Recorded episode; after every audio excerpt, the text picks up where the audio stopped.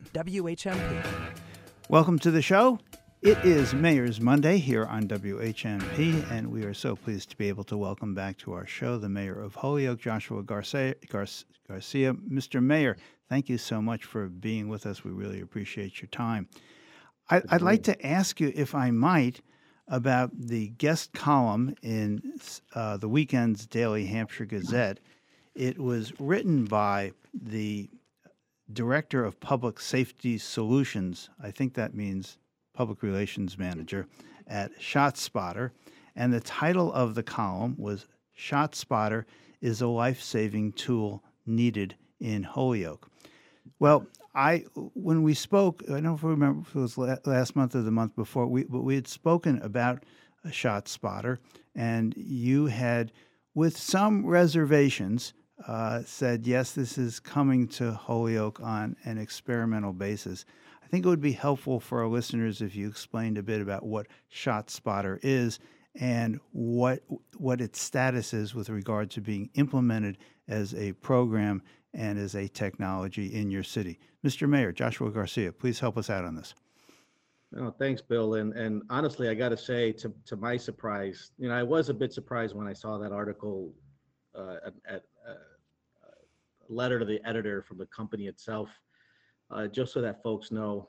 Um, although we're looking very much looking forward to implement this system and try it out. Um, uh, I, I thought it was a little odd for a company to make a comment uh, one way or another um, in our community, you know, for, for what, what they think we might need. Um, but nevertheless, putting that to the side, uh, for those who are not familiar um, with uh, ShotSpotter. It's a uh, um, an electronic system that gets put. they're purchased by square miles, so we're looking at two square miles um, in areas where we'll cover 80% of all calls to the police department of uh, gunfire, and so it's it's it's um, uh, a live system more or less, so that that picks up the sound when shots are fired and immediately um, uh, uh, notifies uh, you know police officers in the area to respond.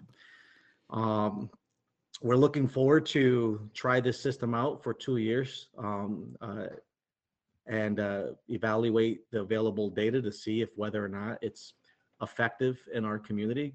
Beyond the two years, um, there is we'd have to sustain the costs every year thereafter. We're using alternative revenue sources outside of appropriation to cover the cost for the first two years. Um, uh, it's not cheap.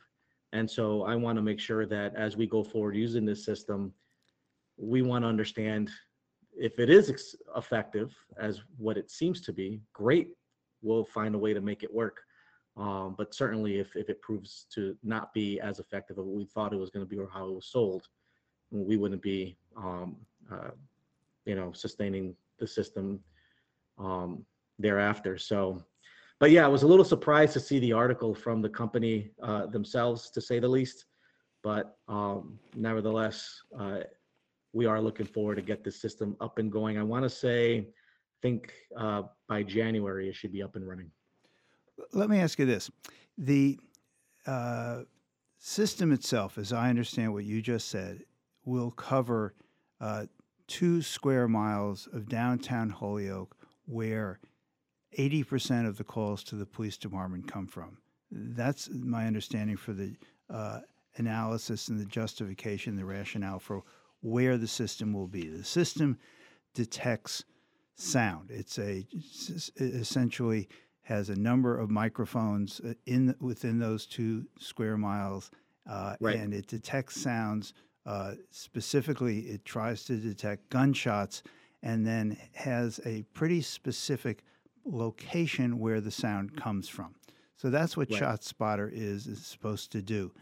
The criticism, or one criticism of ShotSpotter, is well, it detects sounds, not gunshots specifically. Although obviously it picks up gunshots, it also picks up uh, backfires from police and firecrackers and things like that, and that it has the downside that police respond.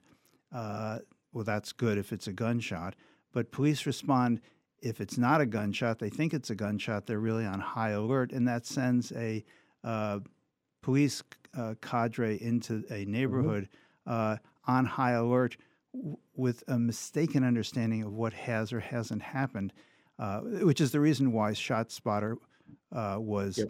uh, deactivated in the city of Chicago, for example. I'm wondering what your thoughts are with regard to that uh, criticism of ShotSpotter.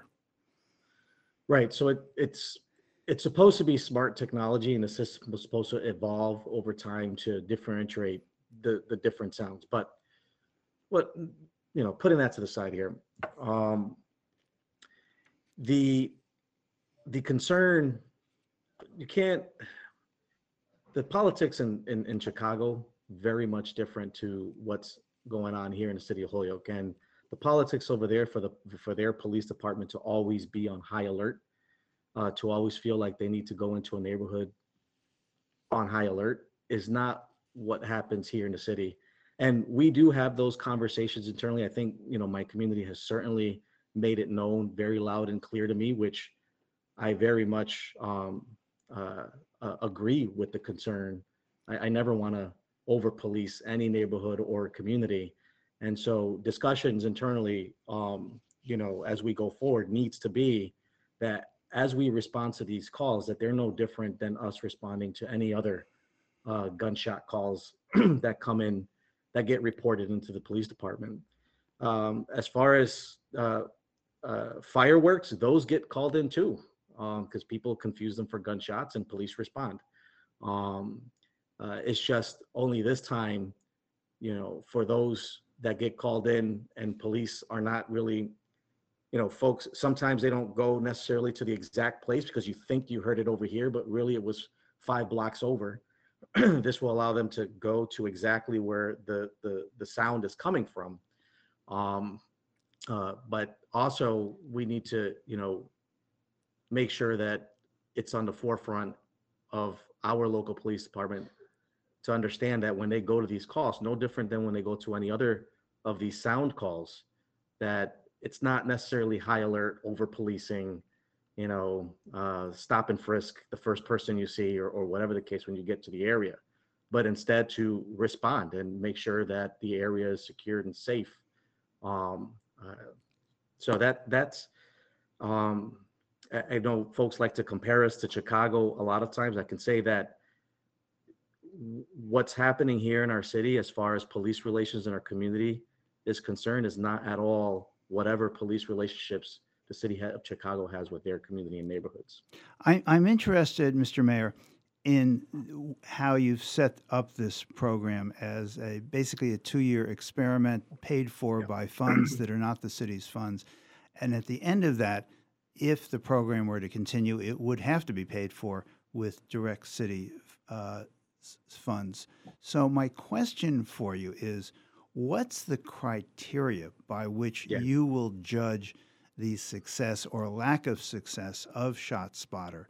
And I put that in the context of this. The, the opinion piece, the column in the Daily Hampshire Gazette over the weekend, ShotSpotter is a life saving tool needed in Holyoke by the company, says, of course, well, it's effective, it's uh, uh, many municipalities have it, and it's terrific technology. Not surprising.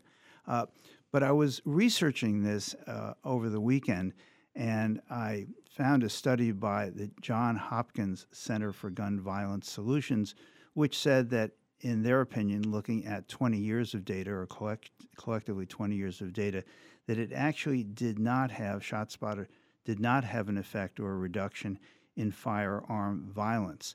So, my question is at the mm-hmm. end of two years, you'll know how many calls were generated to ShotSpotter, but how will you determine its effectiveness and how will you evaluate uh, what detriment, if any, uh, because you think there won't be, but eh, uh, what detrimental effects, if any, it has had on the city in, in, with regard to the response to those calls? How do you know if Yeah. it's been good or bad for the city at the end of two years? As far as data and reporting of what's being put out there by the experiences of other communities, we're only hearing from those of which there's no there's no one size fits all solution. I, I I'm not at all saying that what worked for what didn't work what worked for one community is going to also work for another what didn't we, it's i think it'll be a little irresponsible for us to say because it didn't work here is not going to work over there i think there are different uh, circumstances and situations going on in every community across uh, the united states depending on a number of factors that might be going on um, but you know you're, you're certainly not going to hear any um, reports to that level um, from those communities where um, it's actually effective. I know the city of Springfield for as long as they've been using it, and even speaking with some some some folks that I know who grew up in like the South End or the North End or even um, uh, what's that?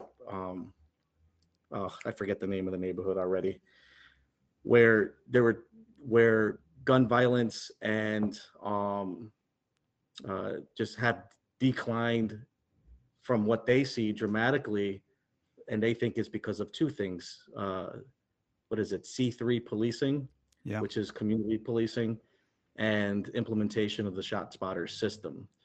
Now, um, And that's what, those are the, that's the report or the, that you received from Springfield? Well, that was, that was what they communicated to us when we reached out to them asking for their experiences and they started small and the system's expanding and, and grow. Springfield's much, much bigger than, than Holyoke. So they got a lot of area uh, to cover.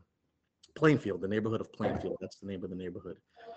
Um, so, you know, we're, we're having discussions to, you know, I have, I do have a police relations advisory committee. We are, as we speak, coming up with um, things that we want to identify the, the data that we want to measure to determine um, its effectiveness. But off the top of our heads, um, if I was to share anything right now, uh, I know two years is a short period to to notice if what a, a decline of of um, uh, shots fired or gun violence.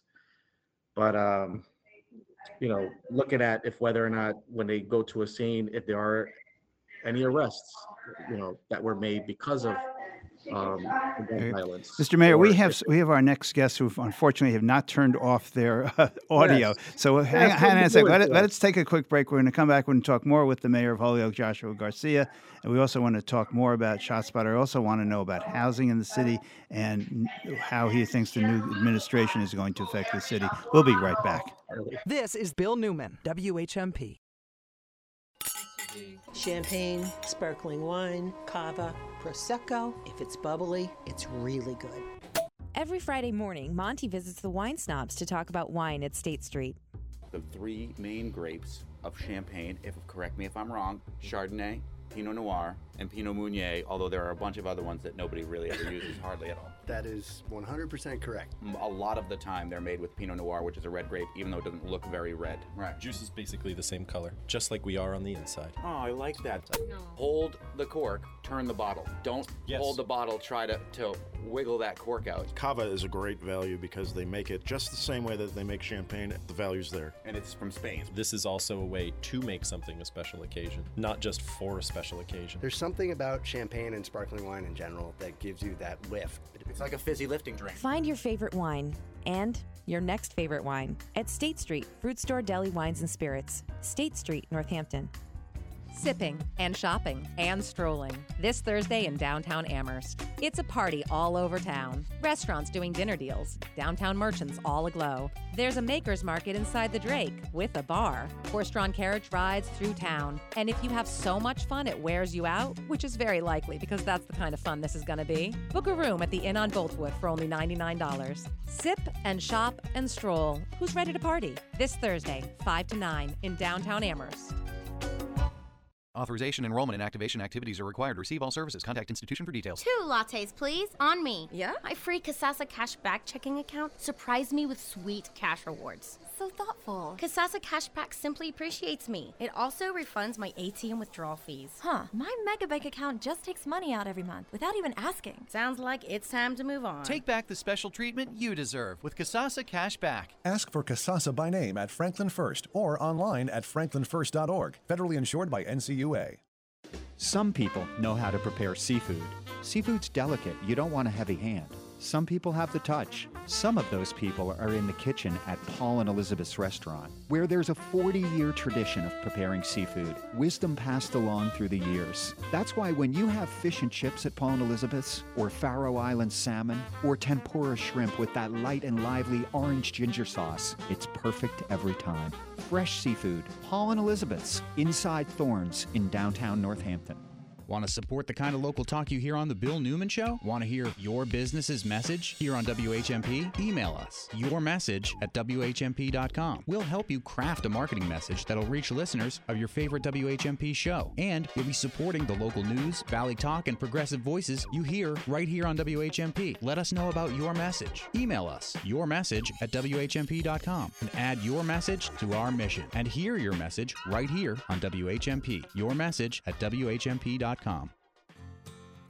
This is Bill Newman, WHMP.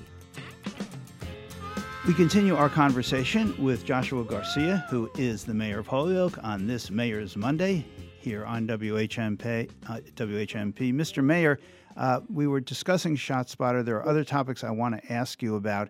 We were talking before the break about what you will use and what the city will use as the criteria for uh, determining whether it, it has been effective, cost effective, useful, helpful, and or whether there have been detriments to the city of Holyoke. Uh, and this will occur in about two years when the city would have to pay out of city funds for this technology. You commented on what the criteria would be for making that evaluation. I'm wondering if you have anything that you wish to add to what you had said before. And I'm wondering if you could tell us what the process would be. Would it have to go to City Council? Would be there public hearings? Will we hear about it between now and the end of two years? How is this going to be evaluated across across time? And my, the reason for the question is that uh, we understand what the claims are with regard to the benefit, but there also uh, uh, have been significant uh, criticisms of ShotSpotter from other municipalities as well. So tell us about the process of evaluation going forward.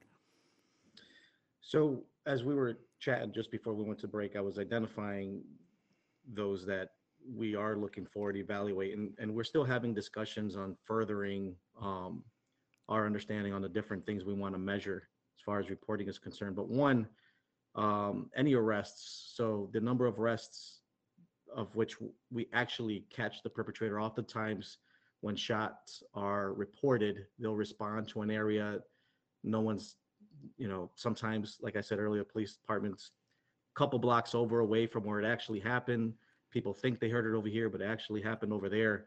Um, uh, but actually getting straight to the area and capturing the per, you know, the the the, the person violating or engaging in the gunfire. Um, and um, if not necessarily uh, capturing the person, um, then getting to the right area where they might be the witnesses that might have saw something, maybe even um, uh, collect the, the, the, the, shell casings um, that, that might be available in the area um, of which the, the activity took place. Um, it also, the other thing we're looking forward to um, uh, collect is increased information for or to support any invis- uh, ongoing investigations that might be taking place because of the the the activity. And the other thing is life savings. I mean, um, if at minimum we can save a victim's life um, because we can respond immediately to where a victim might be. You know, we've heard uh, an example from a resident in Springfield that um, uh, that survived uh, that was a victim himself and had made the comments that if it wasn't for ShotSpotter, I wouldn't be alive right now. Uh, sometimes, you know, let's say gunfire takes place in an alleyway, no one calls or reports it, person may, you know, bleed out if within 30 minutes or an hour, and if we would have showed up sooner, could have saved somebody's life, things like that.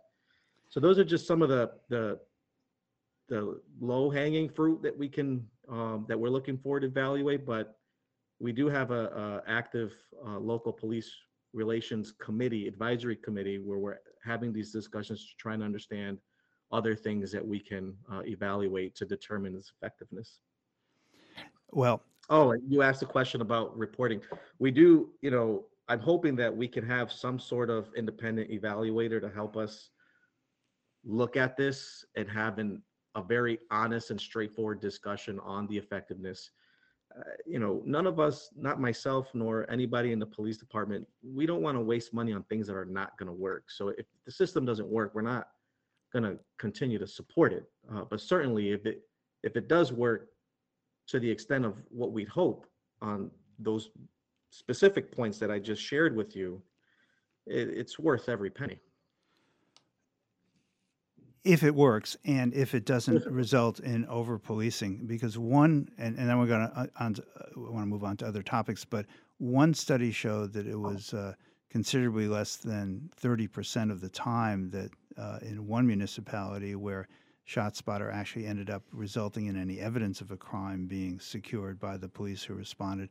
And of course, the, it results in police being dispatched all the time every time the system said there is a shot or what the system thinks is a shot. And so it has an effect on policing overall. If it doesn't result in some public safety, significant public safety benefit, and it doesn't involve over policing, um, then it, it, there, there's a net benefit. But if those other two aspects of this program were to t- take place over time, then there would be, well, a, a, net negative, I would think. And that's a matter of Im- importance to the city to be able to evaluate.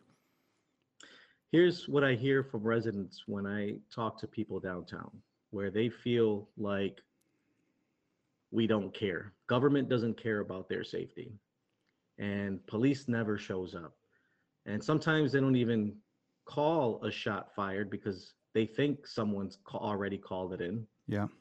Uh, police department, because no one's called it in, never showed up, and then it puts that perception out there that police department doesn't care.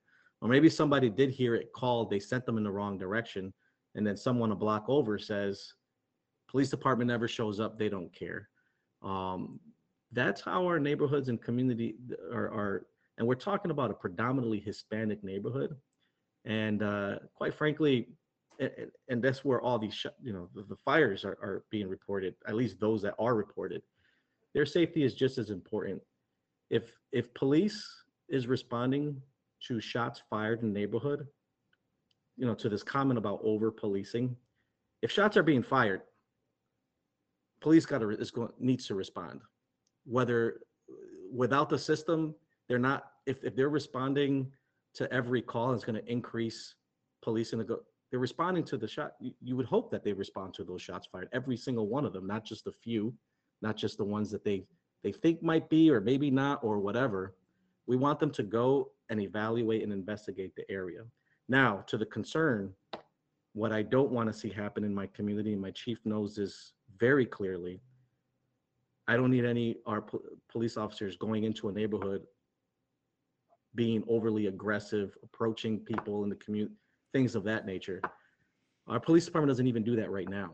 Um, we have a very, you know, and and just coming in here from what I get to experience from the inside, from the outside looking in is one perspective, but when you are in the inside and you get to ask the questions and you're in the information, you look at data and you're looking at, we have a very, you know, proactive bottom up police department um, than what people might might think comparatively to what the narrative is nationwide. Uh, but it doesn't dismiss the fact that it can happen, and we need to be very mindful and careful when we go into our neighborhoods to make sure that we're not um, acting over aggressive when all we're doing is responding to a call, as we should be, and evaluating the circumstances and then responding to the circumstance. Um, so that that that's the fine line that we need to be very mindful of and be careful of. And and the chief and the police department know very clear that um, that's not anything that this administration will ever tolerate. Mr. Mayor, thank you for that in-depth discussion of uh, ShotSpotter. I really appreciate it. I'd like to turn to a couple of other topics in the few minutes we do have left. One is that there was a meeting, got a lot of uh, publicity. Of uh, the East-West Rail Commission was out in Pittsfield on Friday, and I'm wondering yeah. whether rail is having, or you anticipate rail, either the north-south and the F- Valley Flyer, or east-west as being proposed. Uh, you anticipate that having a significant impact on your city? You know, the rail is just another piece to the greater puzzle here, Bill.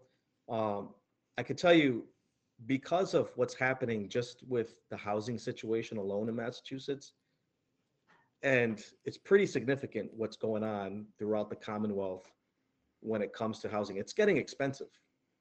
And uh, you have east west rail. If it does happen, the folks out in Boston is going to see that it's a lot more economical and and um, to live out west. And if they can get to, you know, if we can somehow balance that population where folks can live in Western Mass and work in Boston, and all they got to do is jump on a train. Yeah, I can see some some uh, benefit here to our city, and the and and you know we're sort of kind of you know working toward building that foundation to support that when it comes. Um, but you know, um, you know, I, I'm great that those before me, um, folks like Tim Brennan, uh, you know, God rest his soul, from the Pioneer Valley Planning Commission, who's been a advocating for rail for 40 years of his career.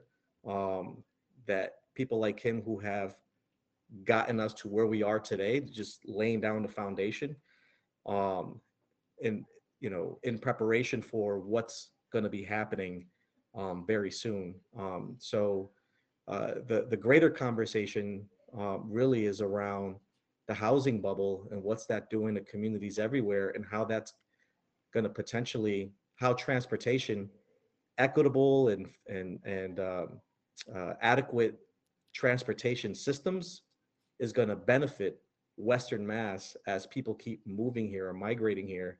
Um, although our values and, and, our costs are climbing here, it's still relatively affordable to what's happening in larger cities. And not just the affordability, our access to resources, um, uh, you know, the landscape that we have out here, the open space, you know, Western Mass regions are becoming much more desirable places to live. Um, uh, but the jobs are going to be in those larger cities. And so having that adequate transportation network to get to places like Boston, places like New York, you know, um, is is definitely going to be a contributing factor for you know the greater uh, ecosystem that we're trying to build here in Western Massachusetts and in Holyoke. And do you see Holyoke as being able to develop the housing that would allow people and entice people to move to the city and be able to uh, either commute or commute occasionally, depending if they have a sort of a hybrid job. Some days you have to report to work, some days you can report at home, that sort of thing. Do you see Holyoke developing housing in that way? Well, that's the interesting thing. So, well, straightforward answer yes. Um, actually, we have some on the pipeline. Um, there is like, there's a property on Dwight Street, for example. Well, before I get into those pipeline projects, the the need in Holyoke, uh, the discussion today, for many years we've always focused on low income affordable housing, um, and today we're talking about now trying to attract private or market rate housing. Um, uh, there isn't, to your point, you know, hasn't been enough um, uh, opportunity in Holyoke for those that want market rate lifestyle. And um, so there has been a push um, in discussions here within our city with our legislatures and with other folks to try to attract more uh, opportunity housing options, particularly around market rate. Uh, we do have a project um, at 712, 714 Dwight Street. Um, private local developer, non-subsidized rehab, rehab, use no tax credits, all uh, market rate. Um, there's another um, uh, project, Cubit, with 18 market rate rentals. Uh, and the owners there are looking at an additional development called Canal Rose of over 30 more units uh, and additional commercial space. Again, market rate.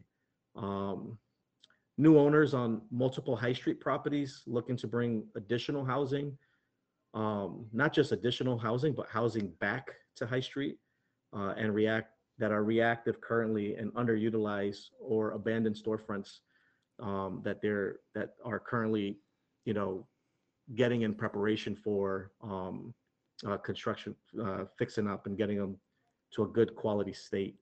Um, and then we're also working with Mass Development and the Transformative Development Initiative, the acronyms are TDI, to ensure that these opportunities for new housing and, and business development are open to our local community and to help support the current businesses and housing downtown currently. So there is some interest, um, uh, projects again in the pipeline market rate um, that we're slowly but surely cultivating in what we're calling the greater ecosystem within our municipal boundaries.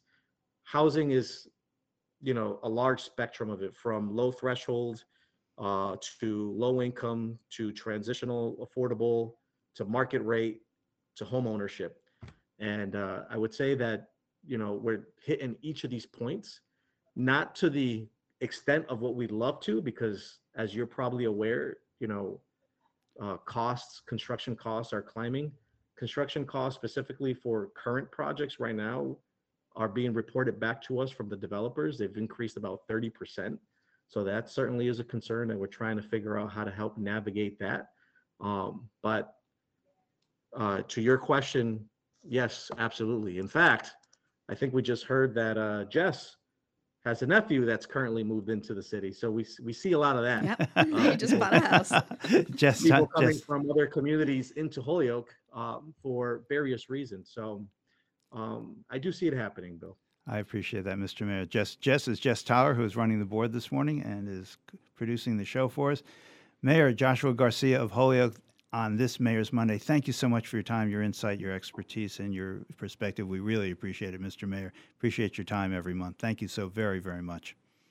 Thank you, Bill. Thank you, Jess. Get in on the conversation. Call 413 586 7140. This is Bill Newman, WHMP. For WHMP News, I'm Jess Tyler. The East Hampton Fire Department received multiple 911 calls Sunday morning regarding a fire on Mechanic Street at Ed's Auto Body and Repair. When fire crews arrived, they could see the flames coming from both bay doors. The fire was right off Union Street near the Manhan Rail Trail. At one point, the electrical service lines fell on the nearest hydrant, making that hydrant unusable for a portion of the fire. The East Hampton Fire Department said the gas line fed the fire and helped spread through the building.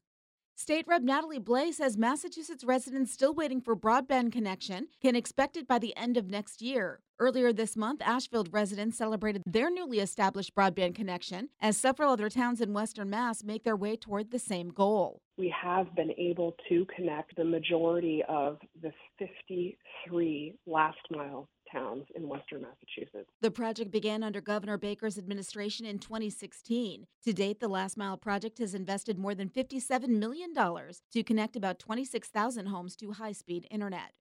New development could be coming to East Hampton. Sierra Vista Commons, a mixed use residential and commercial center, would be located at the former Tasty Top site on Route 10 if the proposal is approved. The 26 to $30 million complex would include a Roots Learning Center and gym, 10 three story apartment buildings, two restaurants, and three mixed use retail office buildings. The application for the proposal was submitted by Tasty Top LLC, which is registered to Frank DeMarinis of Westfield, according to the Gazette. The Planning Board's first public hearing on the proposal will be held on Tuesday, December 20th. For today, clouds this morning, then sunshine this afternoon, highs 36 to 40. Tonight, mostly clear and cold, 12 to 16. And the outlook for Tuesday, mostly sunny, highs in the upper 30s. I'm 22 News Storm Team Meteorologist Adam Strzempko on 1015 WHMP. This News Minute is brought to you by our partners at Holyoke Media. Yo soy Johan Reschivega con la síntesis informativa de Holyoke Media. A menos de tres días después de que los demócratas celebraran la victoria en la contienda final del Senado de las elecciones intermedias de 2022, los desafíos que enfrenta el partido de cara a la próxima campaña se hicieron evidentes. La decisión de la senadora Kristen Sinema de Arizona de abandonar el Partido Demócrata el viernes planteó la perspectiva de una tumultuosa y costosa contienda tripartita en uno de los estados políticamente más competitivos de Estados Unidos y generó preguntas difíciles sobre si los demócratas podrían apoyar financiera y políticamente a Sinema sobre su propia nominación si decide buscar la reelección en 2024 y se considera que tiene la mejor oportunidad de mantener el puesto fuera de las manos del Partido Republicano. En última instancia, la medida de Sinema fue un recordatorio aleccionador de que si bien los demócratas ganaron una mayoría absoluta en el Senado la semana pasada, su control sobre la Cámara sigue siendo tenue, lo que otorga a los miembros individuales una influencia notable sobre la agenda del Congreso. En otras informaciones, la Biblioteca Pública de Holyoke estará ofreciendo una clínica de vacunación de COVID-19 este lunes 12 de diciembre en el Salón Comunitario. Las vacunas que se ofrecerán son las de Moderna, Novavax y Pfizer e incluyen los refuerzos bivalentes recientes. Esta es una oportunidad para que aquellas personas que no se hayan vacunado aún o que no hayan recibido los refuerzos puedan hacerlo y estar protegidos durante la temporada de invierno en la que se ha visto un incremento de casos positivos de la variante Omicron de COVID-19 en Massachusetts. Las vacunas son gratuitas, no se requiere identificación ni seguro de salud para vacunarse y están disponibles para todas las personas en edades de 6 meses en adelante. Yo soy Johan Rashi Vega y esta fue la síntesis informativa de Holyoke Media a través de WHMP. This News Minute has been brought to you by our partners at Holyoke Media. This is Bill Newman, WHMP. And this is our Black in the Valley segment with our co hosts, Professor Carlie Tartakov and the Reverend Dr. Jacqueline Smith Crooks. I know that you, Carlie, in particular, have been very focused on voter suppression in the last election and wanted to share your thoughts about that. I have this observation with regard to Georgia, and I would appreciate your response. Uh, Georgia had passed a voter suppression bill, which engendered long lines, uh, fewer drop boxes, fewer days of early voting, only four weeks bef- between the general election and the runoff. And uh, despite that, the people of Georgia, and very significant the black community, the African American community in Georgia, refused to be intimidated and, mm-hmm. in significant measure, overcame those obstacles that were imposed by the new voter suppression law that was passed in Georgia and I'm wondering whether you think this is cause for celebration in the sense that, well, voters overcame the suppression uh, efforts that were made by the government, or whether you say, well, we were lucky this time because we, people who believe in democracy, were lucky this time because the Republican candidate, Herschel Walker, was just such a horrifyingly awful candidate that he lost by a very small amount um, or whether you say, well, this glass really is half full and the voter suppression efforts failed and democracy won. What's your perspective? Well, as a Georgian, one from Macon, Georgia. Okay, hang on, hang on one sec. This this this is the Reverend Dr. Jacqueline Smith Crooks, who is in fact from Georgia originally, is now, yes, of course, yes. a resident of Amherst. Jacqueline. Uh, and and we might have somebody else too who is mo- modern day uh, Attorney Imani McFarley might be with us as well. We're trying to negotiate this technology, but in the meantime, it took me back to uh, the 1960s when we some of the same tactics. They were somewhat different, but the same end was sought. Um, I think that when people feel that they have not had their agenda met, they are not going to stop even though they had to pause uh, in this case, and and and they were the bill that they had instituted or implemented was Bill 202, and it was introduced by Georgia's Republican-led state governing body in March of 2021. It was framed as an election integrity bill and uh, the names change from one generation to the next, but the tactics are the same, and the tactics are to make sure make sure that what appears to be happening, which is to have have legitimate voting take place, doesn't take place. Let, let me ask, um, let me ask you this because we, uh, we do have Imani has joined us. This is Imani Robinson. Are you are you yes. with us? She is with us. Um, do you, Hello. Hi, Imani. Hi. Thank you for coming. No problem. Thanks for having me. Uh, Jacqueline, why don't you introduce her? Um, this is Imani McFarley, attorney uh, McFarley. She's a relational voter turnout consultant with Community Change Action. She's been with this organization since September, but previously she'd worked with the um, Southern University chapter of NAACP, the Baton Rouge Community Police Ambassadors Program, and the Democratic National Committee. And getting a, a whole different perspective than the one I had brought to the circle uh, some years based on, on experience that I received some years ago. Uh, she will have much to bring to the circle. So, Counselor, can you give us your perspective on what happened in the Georgia election? Is this a victory for democracy, or is it just a, an escaping a horrible result by the skin of our teeth, uh, and that the voter suppression efforts actually worked? They just didn't work well enough for those who would suppress uh, the African American vote. What's your perspective? So just a heads up, um, I haven't been licensed. I, I have graduated from law school, but I'm I'm not a licensed practicing attorney. Just a heads up, because I don't want to.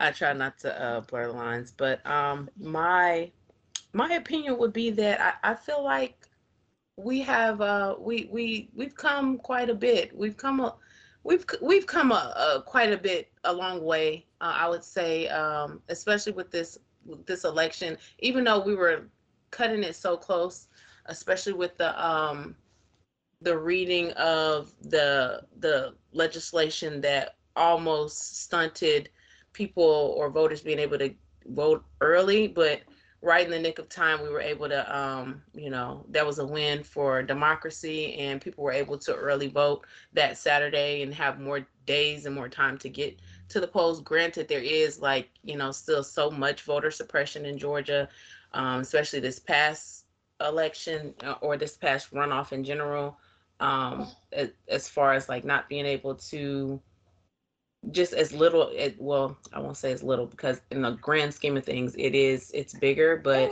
just not being able to um even give food or water at the polls to like just the reading of the legislation and, and trying to say that people could not vote a few days. I mean, people could not early vote uh, within a reasonable time. Um, you know, those were that, that's just some of the things that people did to try to suppress the vote. But I think that because there is more knowledge out there as well regarding um, voter suppression tactics, um, that we were better able to combat voter suppression within this election. So um, it's still it's still out there in mass, but I do feel like we're improving mostly because the people are more knowledgeable and aware and um, ready to advocate for themselves. But we did we I, I do feel like we we did we made it happen. So do you have some sense of whether the voter suppression worked for uh, the Republican candidate Herschel Walker? I mean, he didn't. He did. He lost. Fine, but whether or not he was advantaged because voter suppression actually worked to suppress votes, that the lack of early voting, for example, or the lack of mail in voting, uh, the uh, much fewer number of uh, drop off spots for ballots, uh, and the other, other uh, voter suppression parts of this bill that you've mentioned. Do you have some sense whether they work notwithstanding all these efforts and that the margin for uh, Raphael Warnock would have been larger but for these voter suppression efforts? I do feel like the margin, uh, the margin for the win would have been larger for Warnock if not for the um, suppression e- efforts. Granted, um, but overall, I think I think that the suppression tactics, a lot of them did. Um, I I do feel like they they helped Walker a little bit just because um, people just when I mentioned like not being able to um well the changing of the changing of polls and stuff like that, that's why you have to have a plan. And that's why I said that I think that so, so many more people are knowledgeable now. So that helped out having a voter plan just because they were purging people um, from the from the voter rolls. Um, and they do I, I believe they tried some last minute change ups of like polling sites, but that's why it's really important just by the way, for people to know where they are supposed to be voting, knowing sorry for the background, knowing whether or not they are uh, registered, you know, just checking consistently. I think that some people were um, a little shooken up. I, I, talked to some people just on uh, November 8th uh, who were unsure of their polling place.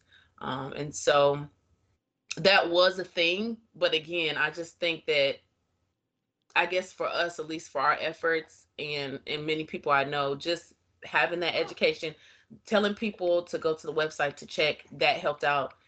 It it could have it could have been larger, but once once the law, you know, once they ruled and said, you know, that we could vote in Georgia on um that weekend, I think that that pretty much is, you know, that's pretty much why why Warnock won. Honestly, if that would have, if that voter suppression tactic would have went through, then Walker probably would have won. Um, right. And that's why the margins were so like slim too, just because you know some people probably were thinking that even though it went because it went through so it, it worked out like a few days before the actual actually before Saturday before people could actually vote. So I think some people were st- probably still a little like unaware that okay, we actually can early vote. But once the numbers, once you know, most people a decent amount actually, because I won't say most because it was about 50-50 really at this point. Um, but a decent amount of people realized that okay, we could do this early voting Saturday, and they went and they got out. And once those numbers came in, we pretty much knew that um, Warnock would win, but you know it'd be tight. I was I was still you know sweating myself, but we knew it would be tight. But we knew that he was going to win at that point. We're going to have to take Um, a quick break here. We're going to be right back more with Black in the Valley on voter suppression right after this. This is Bill Newman, WHMP.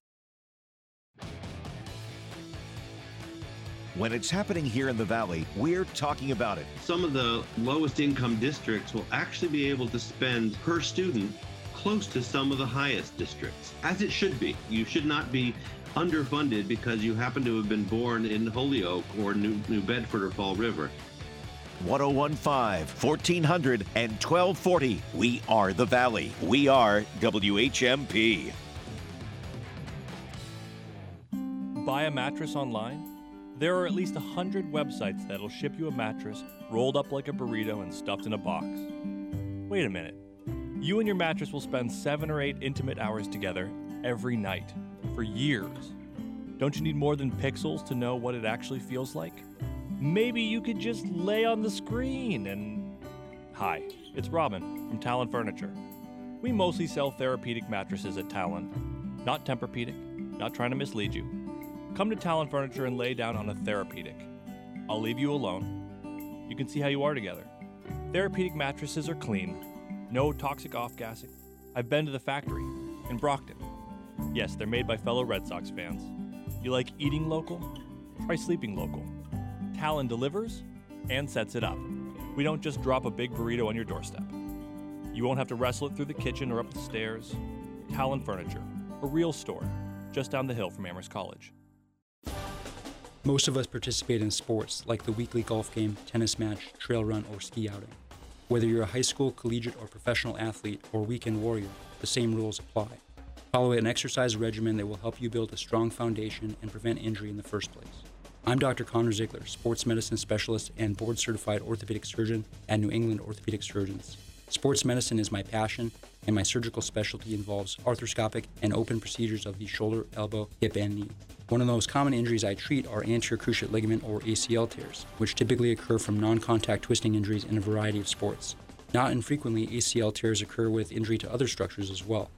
At New England Orthopedic Surgeons, we offer comprehensive management of your condition no matter the severity. But if you find that you've experienced an injury, my surgical team is dedicated to providing outstanding care to help you recover and get you back in the game. For more information, visit neortho.com.